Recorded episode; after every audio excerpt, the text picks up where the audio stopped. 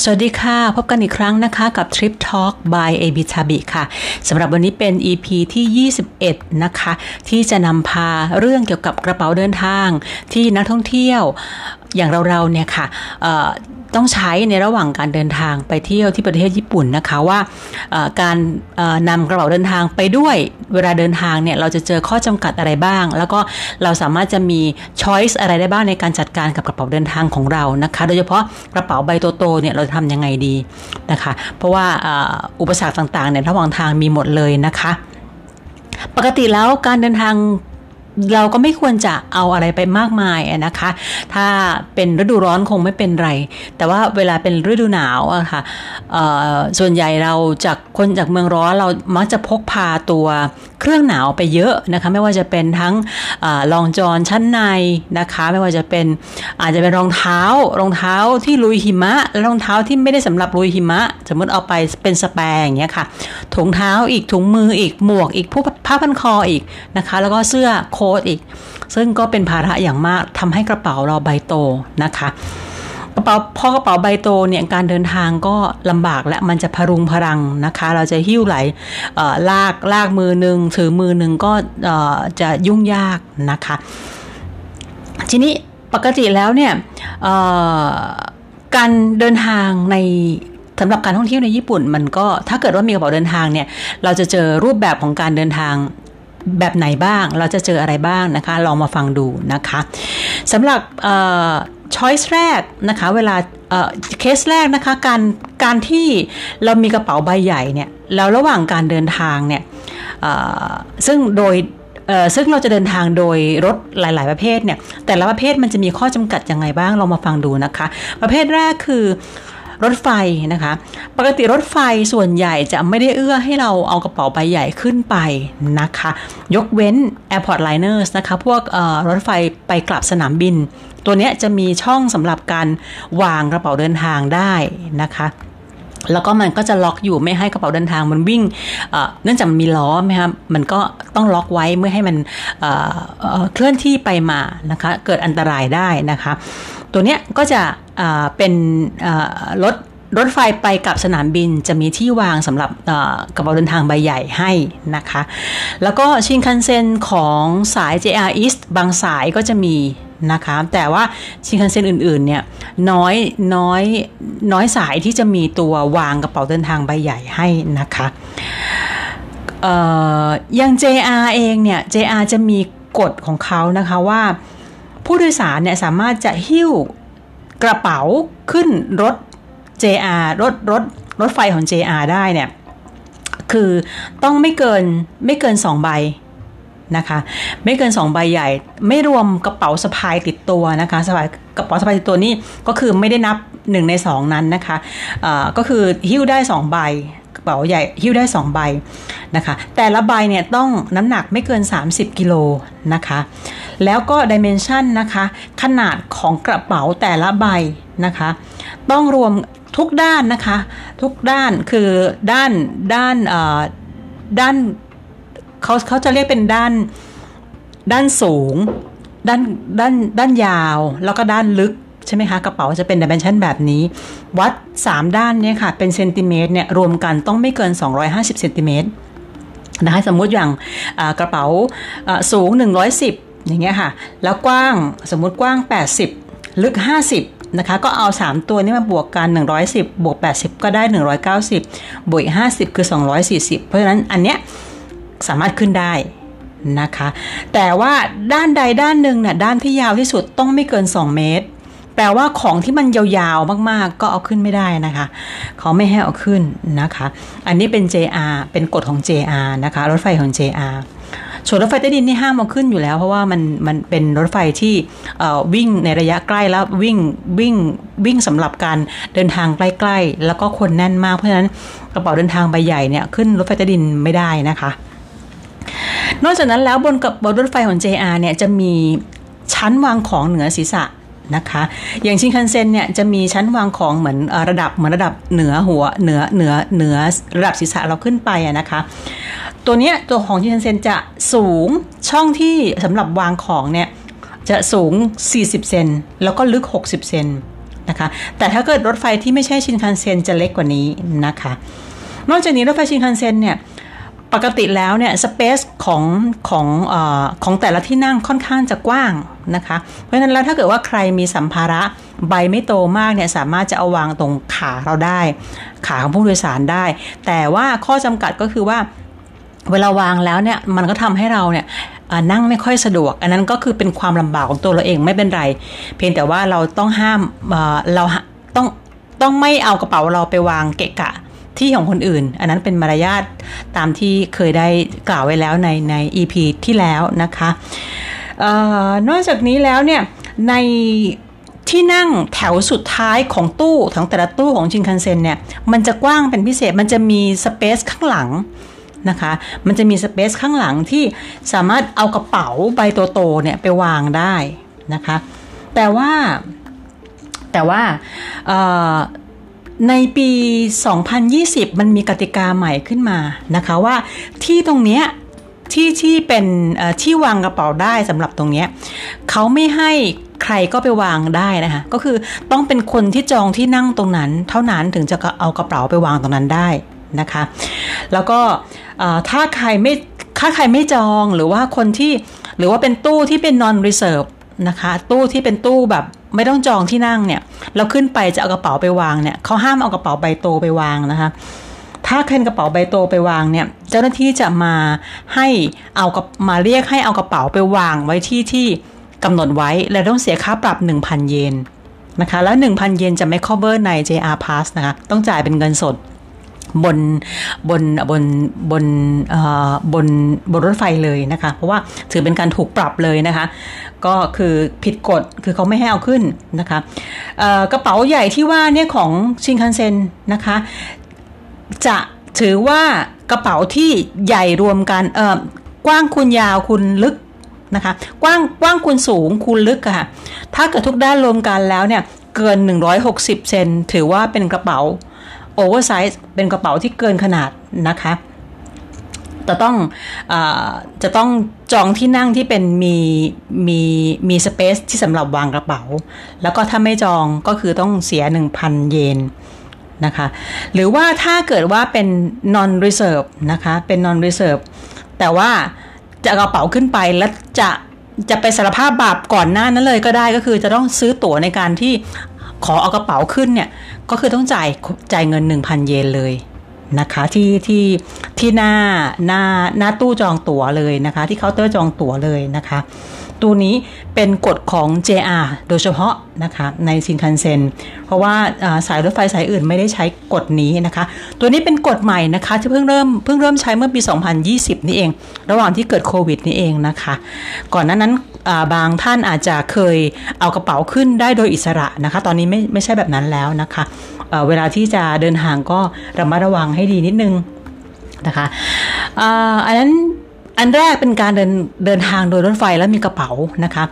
แล้วถ้าเกิดว่าเป็นเดินทางโดยรถรถบัสล่ะรถบัสนะคะไม่ใช่รถเมย์เพราะรถเมย์ก็ห้ามมาขึ้นอยู่ดี ต้องเป็นรถบัส อย่างเช่น Airport Bus นะคะ ก็เป็นรถลิมูซีน ถ้าเป็นลิมูซีน เอาขึ้นได้เลยค่ะ เพราะว่าเพราะว่าลิมูซีนจะเป็นเป็นรถไปกับสนามบินโดยเฉพาะอยู่แล้วนะคะ แต่แต่มีมีแต่ว่าแต่ละบริษัทของบริษัทเดินรถที่เป็นรถลิมูซีนระหว่างสนามบินเข้าในเมืองเนี่ยต้องเช็คให้ดีๆว่าเขาให้กระเป๋าแค่กี่กี่ใบนะคะ บางเจ้าให้แค่ใบเดียวนะคะ บางเจ้าให้ให้สองใบเขาจะโหลดในทรังข้างล่างนะคะ อันนี้โหลดเข้าไปเลยได้ แล้วก็คนขับรถเขาจะมากำกับมากำกับอยู่ว่าจะต้องเรียงกระเป๋าเขาจะเรียงกระเป๋าให้เรานะเราไม่ต้องเรียงเองนะคะ เราก็ส่งกระเป๋าให้เขาแล้วเขาก็จะเรียงกระเป๋าให้นะคะ อาจจะต้องบอกเขาว่าเราลงที่ไหนนะคะ เพราะเขาจะเรียงลำดับ ตัวกระเป๋าให้มันอยู่ข้างหน้าข้างหลังต่างกัน จะได้ไม่ต้องอต้องลื้อต้องคุยเวลาที่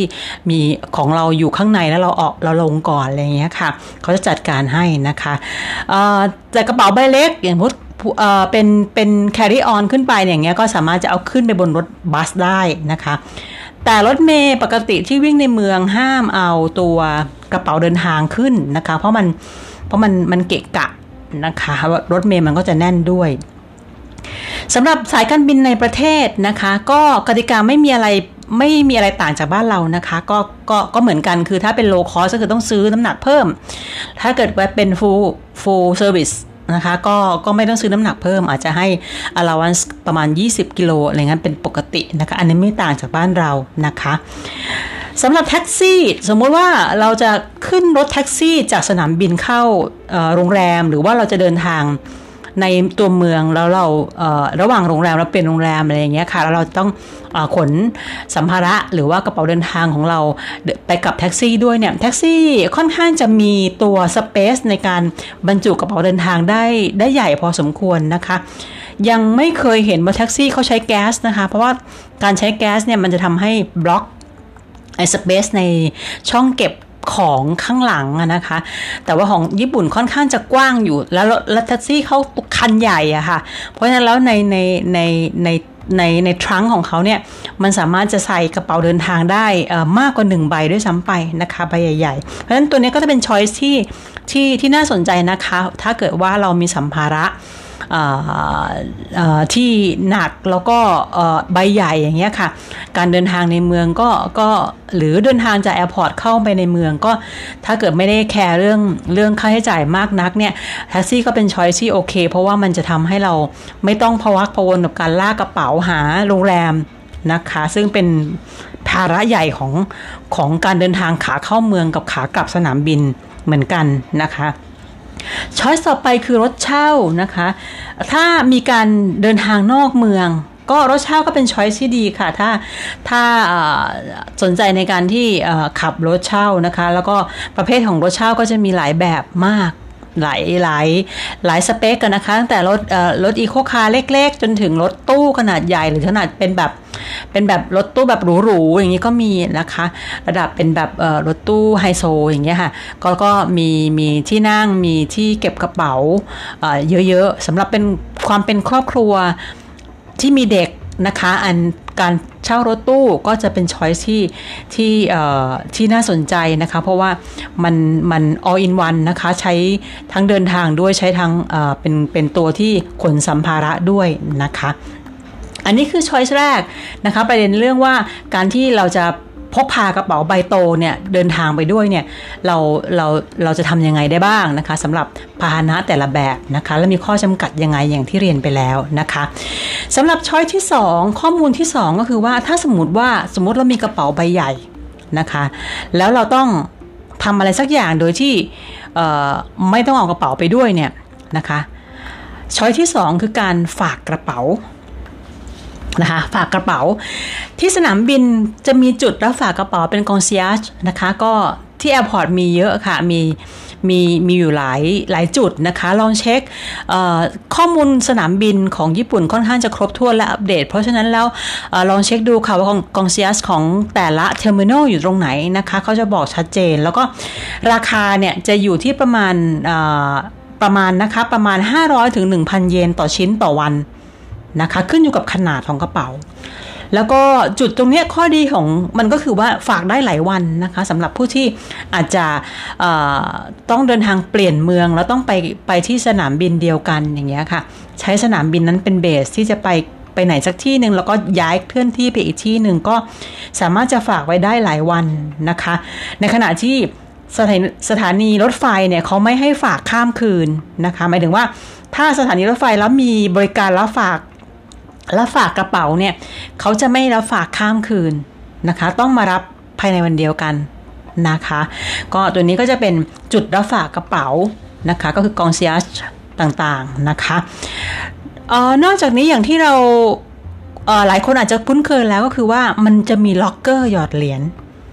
นะคะ ตามสถานีรถไฟต่างๆนะคะ มีแทบทุกสถานีรถไฟเลยค่ะ สถานียิ่งใหญ่ก็ยิ่งมีเยอะ มีหลายจุดและมีจุดละเยอะๆนะคะ แต่ว่าข้อจำกัดอีกข้อหนึ่งก็คือว่าล็อกเกอร์ใหญ่ ๆ จะมีจำนวนน้อยนะคะล็อกเกอร์ใหญ่ๆก็คือล็อกเกอร์ที่สามารถจะใส่ใส่ไอตัวกระเป๋าใบโตของเราได้ ทีนี้คำว่าโตเนี่ยโตแค่ไหน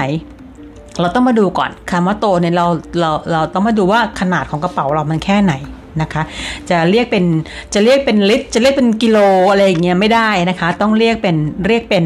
ตัวความความกว้างคูณยาวคูณสูง กว้างกว้างเออเดี๋ยวนะสูงคูณยาวคูณลึกอะค่ะ ก็เป็นตัวเนี้ยถึงจะแล้วเราก็มาเทียบดูว่าขนาดล็อกเกอร์อันไหนที่กระเป๋าเราใส่ได้ เพราะฉะนั้นเวลาที่เราเอากระเป๋าเดินทางเดินทางไปที่ญี่ปุ่นเนี่ยต้องระวังนิดนึงว่า กระเป๋าใบโตมากจะเป็นปัญหานะคะ ว่ามันจะใส่ล็อกเกอร์ไม่ได้นะคะคำว่าเล็กหรือใหญ่เนี่ยจะซักประมาณไหนเรามาดูกันค่ะเขามีระบุไว้ให้เรียบร้อยเลยนะคะว่า ขนาดล็อกเกอร์นะคะ ขนาดล็อกเกอร์ทีนี้เราต้องดูกระเป๋าเราเนี่ยต้องเล็กกว่าล็อกเกอร์หน่อยหนึ่งนะคะไม่งั้นมันก็ล็อกไม่ได้นะคะ พอดีก็ล็อกไม่ได้ ขนาดที่เล็กเนี่ยคืออ่าเขาวัดเป็นสูงคูณกว้างแล้วคูณลึกนะคะ สูงคูณกว้างคูณลึก นะคะ คือแนวสูง แนวกว้าง แล้วก็แนวลึกก็คือ 35คูณ34คูณ57 นะคะ ไอตัวกว้างกับลึกเนี่ยเท่ากันทุกอัน เท่ากันทุกไซส์ ยกเว้นความสูงอย่างเดียวที่ต่างกันจำไว้อย่างเงี้ยนะคะ เพราะฉะนั้นล็อกเกอร์ทุกล็อกเกอร์จะกว้างและลึกเท่ากันคือกว้าง 34 เซน ลึก 57 เซนนะคะ แต่ล็อกเกอร์ตัวเล็กจะสูงเพียง 35 เซน นะคะ ราคาก็ประมาณ 300 เยนต่อวันนะคะ นับนับเที่ยงคืนยันเที่ยงคืนค่ะ นับเป็นวันตามปฏิทินนะคะ ไม่ได้นับตามจำนวนเวลาที่ใช้ในที่ใช้งานไม่ได้นับเป็นว่าเเราเข้าไปตอนนี้เรานับเป็นหนึ่งชั่วโมงไม่ใช่นะคะ นับตามนับตามปฏิทินตามวันนะเข้าไปเราเข้าไปห้าทุ่มแล้วแล้วแล้วออกตีหนึ่งนี่ก็จะต้องเสียสองวันนะคะ นะคะ ถ้าข้ามข้ามมิดไนท์ข้ามเที่ยงคืนเราจะเสีย 2 วันนะคะ เพราะฉะนั้นขนาดเล็กคือสูง 35 นะคะ อย่างที่บอกกว้างและลึกเท่ากันทุกอันคือกว้าง 34 ลึก 57 หน่วยเป็นเซนติเมตรค่ะไซส์กลางจะสูง 57 เซนนะคะ ไซส์ใหญ่สูง 117 เซน นะคะ อันนี้ขนาดมาตรฐานตามที่สถานีรถไฟหรือสถานที่สาธารณะต่างๆ ที่มีล็อกเกอร์อยู่นะคะส่วนราคาของไซส์กลางก็จะอยู่ที่ประมาณ 400 เยนต่อวัน ไซส์ใหญ่จะอยู่ที่ 500 ถึง 600 เยนต่อวันนะคะมีข้อจำกัดของล็อกเกอร์ในสถานีรถไฟก็คือว่า ถ้าทิ้งของไว้เกิน 3 วัน เจ้าหน้าที่จะมาไขแล้วเอาของออก คุณจะต้องไปติดต่อที่ information นะคะ ว่ากระเป๋าคุณออของของคนที่ใส่ไว้นั่นน่ะมันไปอยู่ที่ไหนแล้วแล้วเราต้องเราต้องแสดงแสดงความเป็นเจ้าของนะคะ แสดงความเจ้าของคือเราต้องเอากุญแจไป ให้เขาดูว่าเราเป็นเจ้าของอันนี้นะคะ แล้วก็ล็อกเกอร์ที่ใช้เนี่ยล็อกเกอร์ที่ที่ที่หยอดเหรียญนะคะ ต้องใช้เหรียญร้อยเยนเท่านั้น นะคะ ไม่รับเหรียญไม่รับเหรียญอื่นที่ไม่ใช่ร้อยเยน มันต้องเตรียมเหรียญร้อยเยนไปเยอะๆนะคะ หรือไม่ก็ถ้าไม่ใช้เหรียญร้อยเยนก็ใช้ตัว smart purse ค่ะ เป็น smart purse นะคะ ก็อย่างที่โตเกียวก็จะเป็น Suica หรือไม่ก็ Pasmo ทั้งสองอย่างนะคะ ใช้ได้ใช้ใช้ใช้เป็น purse ได้นะคะ อันนี้คือการฝากกระเป๋านะคะ ฝากกับเคาน์เตอร์ หรือว่าไปฝากที่เขาเอ่อที่ล็อกเกอร์หยอดเหรียญนะคะ ถ้าเราไม่ใช้ concept ของการฝากกระเป๋านะคะหนึ่งคือเราหิ้วไปด้วยถูกไหมคะสองคือเราฝากกระเป๋าสามมีช้อยให้เลือกค่ะสามคือการส่งกระเป๋านะคะ ถ้าเราไม่หิ้วเองช้อยส์การส่งกระเป๋าก็ก็เป็นอีกช้อยส์หนึ่งที่ ช่วยกำจัดปัญหาของการที่เราเราไม่ต้องเราไม่ต้องอหิ้วกระเป๋าเดินทางของเราตามตัวเราไปตลอดทุกที่นะคะ การส่งกระเป๋านะคะหรือว่าทักคุไฮบินนะคะทำได้ทั่วประเทศนะคะสะดวกมากนะคะที่สนามบินมีเคาน์เตอร์รับฝากอยู่เยอะนะคะเป็นยี่ห้อต่างๆนะคะก็เป็นยี่ห้อเอกชนต่างๆ ถ้าที่เรารู้จักกันเยอะๆก็ยี่ห้อแมวดำ นะคะที่ก็มีอยู่ในเมืองไทยเหมือนกันนะคะ ซึ่งก็เป็นเจ้าเดียวนั่นแหละกับกับที่ญี่ปุ่นนะคะ แมวดำที่นู่นเขาก็เรียกแมวดำเหมือนกันนะคะแล้วก็สัญลักษณ์โลโก้เป็นรูปแมวดำเดี๋ยวยี่ห้ออื่นก็มีนะคะ แต่แมวดำก็เด่นหน่อยแล้วเรารู้จักมากนะคะ ที่สนามบินมีหลายเคาน์เตอร์นะคะที่ที่ที่รับฝาก แล้วก็ที่ร้านสะดวกซื้อมีแทบจะทุกทุกที่ค่ะ ก็ไปฝากเขาได้ที่ร้านสะดวกซื้อ นะคะที่ร้านสะดวกซื้อนี่แปลว่าเขาก็มีมีมีเครือข่ายของร้านร้านที่เป็น ผู้ประกอบการขนส่งตัวนี้อยู่นะคะ ไม่ว่าจะเป็นยี่ห้ออะไรก็แล้ว แต่ที่ร้านที่ร้านสะดวกซื้อนั้นเขาเขาเป็นพันธมิตรก็ส่งยี่ห้อนั้นไม่ได้ต่างกันเท่าไหร่นะคะ ยี่ห้อไหนก็ก็คุณภาพพอๆกันนะคะ แล้วก็ที่โรงแรมทุกโรงแรม แทบจะทุกโรงแรมนะคะเขาก็ที่เคาน์เตอร์ของโรงแรมหรือที่ที่เอ่อที่ front ของโรงแรมเนี่ยเขารับฝากกระเป๋า รับฝากคือแปลว่ารับรับเป็นจุดที่ส่งกระเป๋าไปที่อื่นนะคะ นะคะแล้วก็ส่วนใหญ่ส่วนใหญ่ก็จะเป็นการที่ส่งให้ถึงปลายทางในวันรุ่งขึ้นซะส่วนใหญ่นะคะซะส่วนใหญ่หรือแม็กซิมัมเนี่ยสามวันนะคะสำหรับพื้นที่ห่างไกลนิดนึงถ้าถ้าเป็นเป็นไกลๆมากๆก็ประมาณ 3 วัน แต่ว่าส่วนใหญ่ก็คือถึงในวันรุ่งขึ้นนะคะเซมเดย์ก็มีค่ะวันเดียวกันก็มีแต่ไม่แน่ใจว่ามีค่าใช้จ่ายเพิ่มเติมอะไรหรือเปล่านะคะ แล้วก็การส่งสัมภาระแบบนี้นี่เขากำหนดได้นะคะ อย่างสมมุติว่าเราต้องการให้ เราไปฝากวันนี้นะคะเราไปฝากวันนี้สักประมาณ4ี่โมงเย็นเขามี cut off time นะคะ ต้องต้องถาม cut cut off time ของเขาด้วยว่าเขาจะปิดกี่โมง อาจจะไม่ทันพรุ่งนี้อาจจะต้องเป็นมะรืนนี้อะไรเงี้ยเนื่องจากว่ามันสำหรับวันนั้นคือปิดรับไปแล้วอะไรเงี้ยก็ต้องถามเขาด้วย อาจจะเป็นข้อจำกัดอย่างหนึ่งที่ไม่ใช่วันรุ่งขึ้นเสมอไปนะคะ ก็อย่างเช่น สมมุติว่าเราไปฝากวันนี้เที่ยงอย่างเงี้ยค่ะแล้วเราแล้วเราเราบอกว่าเราจะเราต้องการของของเราเนี่ย ไปถึงปลายทางพรุ่งนี้สองทุ่มเรากำหนดได้เลยค่ะว่าเราต้องการให้ถึงพรุ่งนี้สองทุ่มมันจะไปถึงตามนั้นจริง ๆนะคะ ก็สามารถเลือกได้นะคะว่าไปส่งเวลาไหนนะคะตัวนี้นอกจากนี้ก็ยังมีมีบริในสถานที่ท่องเที่ยวในญี่ปุ่นที่มีชื่อเสียงหลาย ๆ ที่ก็มีจุดก็มีจุดที่เป็น information ที่รับรับรับ รับให้บริการการส่งกระเป๋าไปที่ต่างๆ อันนี้เป็นแบบการบริการสำหรับจุดท่องเที่ยวโดยเฉพาะเลยนะคะ แต่ผู้ที่ให้บริการขนส่งเองเนี่ยเป็นเจ้าไหนก็แล้ว แต่มันก็ไม่ไม่ไม่ค่อยต่างกันแล้วไม่ค่อยไม่ค่อยเป็นประเด็นเท่าไหร่สำหรับสำหรับสำหรับที่ญี่ปุ่น ส่วนใหญ่จะเป็นในเมื่อฝากแล้วเนี่ยก็สบายใจได้เลยค่ะว่ามันจะไปถึงตามนั้นจริง ๆนะคะ อย่างเช่นที่เกียวโตนะคะจะมีเคาน์เตอร์รับ เป็นจุดรับให้รับรับกระเป๋าเพื่อที่จะส่งที่อื่นในเขตเกียวโตเองเนี่ยรอบๆเนี่ยรอบๆโรงแรมในในในเกียวโตทั้งหมดเนี่ยค่าใช้จ่ายประมาณชิ้นละ 1,000 เยนนะคะ อันเนี้ยคือเกียวโตเขามีมีจุดบริการที่สสถานีเกียวโตเลย อย่างโตเกียวเนี่ยจะมีมีมีมี same day นะคะ ตรงจุดที่เป็นโตเกียว station นะคะ แล้วก็รับกระเป๋าไปส่งให้ตามโรงแรมต่างๆ ในโตเกียว อันนี้ same day ได้นะคะแล้วก็ถ้าเป็นจากสถานีโตเกียวไปฮาเนดะ airport นะคะไปสนามบินฮาเนดะก็ same day ได้ แต่นาริตะต้องเป็นต้องเป็นหนึ่งวันล่วงหน้านะคะ เป็นส่งวันนี้ถึงพรุ่งนี้อย่างเงี้ยค่ะ ขนาดและน้ำหนักก็จะเป็นตัวที่ ที่กำหนดตัวราคา ราคามันสัก 1,800 เยนต่อใบนะคะภายในโตเกียวนะคะ แต่ถ้าเกิดไปถึงสนามบินเนี่ยประมาณ 2,500 เยนต่อใบนะคะ ก็ทั้งขนาดและน้ำหนักก็จะมีผลนะคะฮาโกเน่ก็มีนะคะอยู่ที่สถานีฮาโกเน่ยูโมโต station นะคะรับ บริการส่งกระเป๋าไปที่โรงแรมต่างๆ ในเขตฮาโกเน่ราคา 900ถึง1,600 เยนต่อใบนะคะ ส่งให้ถึงในวันเดียวกันได้เลยนะคะ จุดที่ 4 อย่างเช่นทัตยาม่าคุโรเบะอัลพายรูทนะคะ ตัวนี้จะเนื่องจากเป็นที่ที่ไกลนิดนึง แล้วก็เป็นที่ห่างไกลนิดนึง ก็ราคาจะอัพไปนิดนึงค่ะ ราคาประมาณ 2,500 เยนต่อชิ้นนะคะ same day นะคะส่งถึงให้ภายในวันเดียว ภายในวันเดียวกัน แล้วก็ส่งไปแค่ตรงที่เป็น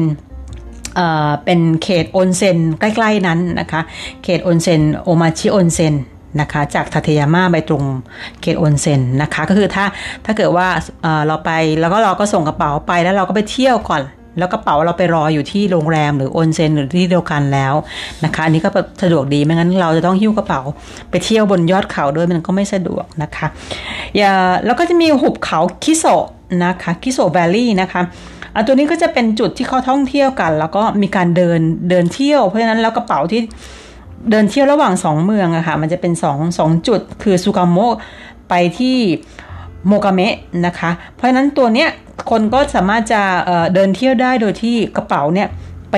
รอล่วงหน้าอยู่ที่อีกเมืองหนึ่งก็ได้นะคะ แต่ว่าจุดที่หุบเขาหุบเขาคิโซเนี่ยจะไม่มีบริการในหน้าหนาว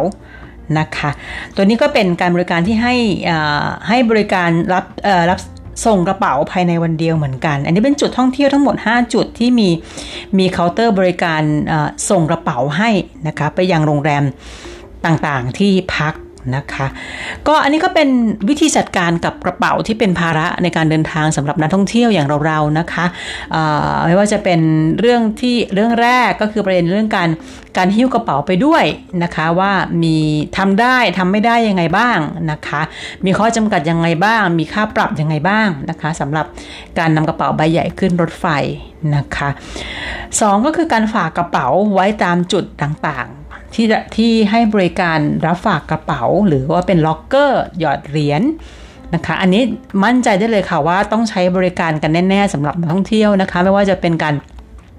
ฝากกระเป๋าใบใหญ่ หรือฝากกระเป๋าใบเล็กเวลาที่เราแบบช้อปปิ้งอของเยอะๆ แล้วเราถือไม่ไหวเงี้ยค่ะเราก็ไปใส่ไว้ใน ในล็อกเกอร์ไว้ก่อนแล้วเดี๋ยวค่อยมารวบทีเดียวเอากลับโรงแรมนะคะ การฝากกระเป๋านะคะ ซึ่งสะดวกมากที่ญี่ปุ่น เมืองไทยก็เอามาใช้บ้างนะคะ แต่ยังยังไม่ค่อยแพร่หลายเท่าไหร่เห็นอยู่ยี่ห้อเดียวมั้งคะที่เหลืองๆนะคะแบบที่3นะคะที่เป็นตัวช่วยในการจัดการกับเรื่องกระเป๋า ก็คือการจะใช้บริการส่งกระเป๋าโดย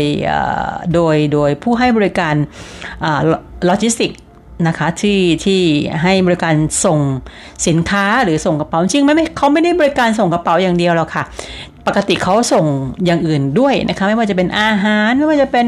พัสดุอะไรต่างๆเขาเขามีอยู่เขาอยู่แล้ว แต่ว่าเนื่องจากเราเราพูดในมุมของที่เป็นนักท่องเที่ยวก็เลยพูดถึงเรื่องกระเป๋าเป็นหลักนะคะ แล้วก็ให้ทราบถึงว่าค่าบริการประมาณเท่าไหร่ก็หลักพันนะคะ มีตั้งแต่ 900ยันเป็นเกือบเกือบ3,000นะคะอันนี้ก็เป็นวิธีในการจัดการกับน้องเป๋าของเรานะคะ อย่าลืมว่าถ้าหลีกเลี่ยงในการนำกระเป๋าใบใหญ่ไปได้ก็หลีกเลี่ยงเถอะค่ะนะคะ ไปหาเอาที่นู่นนะคะเเสื้อผ้าอะไรต่างๆ ก็ถ้าซักได้ก็ซักนะคะอย่าเอาไปเยอะมันเป็นภาระนะคะไม่ว่าจะเป็นทั้งเรื่องน้ำหนักในการแบกของเงี้ยค่ะแล้วก็ภาระในเรื่องค่าใช้จ่ายในการที่ต้องจัดการกับมัน ไม่ว่าจะเป็นทั้งเอาขึ้นรถไฟก็โดนปรับ นะคะ จะฝากไว้ก็เสียตังค์จะหยอดล็อกเกอร์ก็ต้องใช้เงินนะคะ จะส่งก็ต้องใช้เงินอยู่ดีนะคะ ถือเองไม่ไหวเสียสุขภาพนะคะยังไงต้องเสียค่ายาอีกถ้าปวดหลังนะคะอย่างนั้นฝากไว้ค่ะสำหรับข้อมูลดีๆนะคะ ชอบไม่ชอบยังไงเอาคอมเมนต์ไม่ได้ท้ายพอดแคสต์นี้นะคะ แล้วก็ถ้าสมมุติอยากฟังเรื่องอะไรเพิ่มเติมต่อก็อาจจะแนะนำมาได้นะคะ ติชมมาได้สำหรับวันนี้ขอบคุณสำหรับการติดตามนะคะ และสวัสดีค่ะ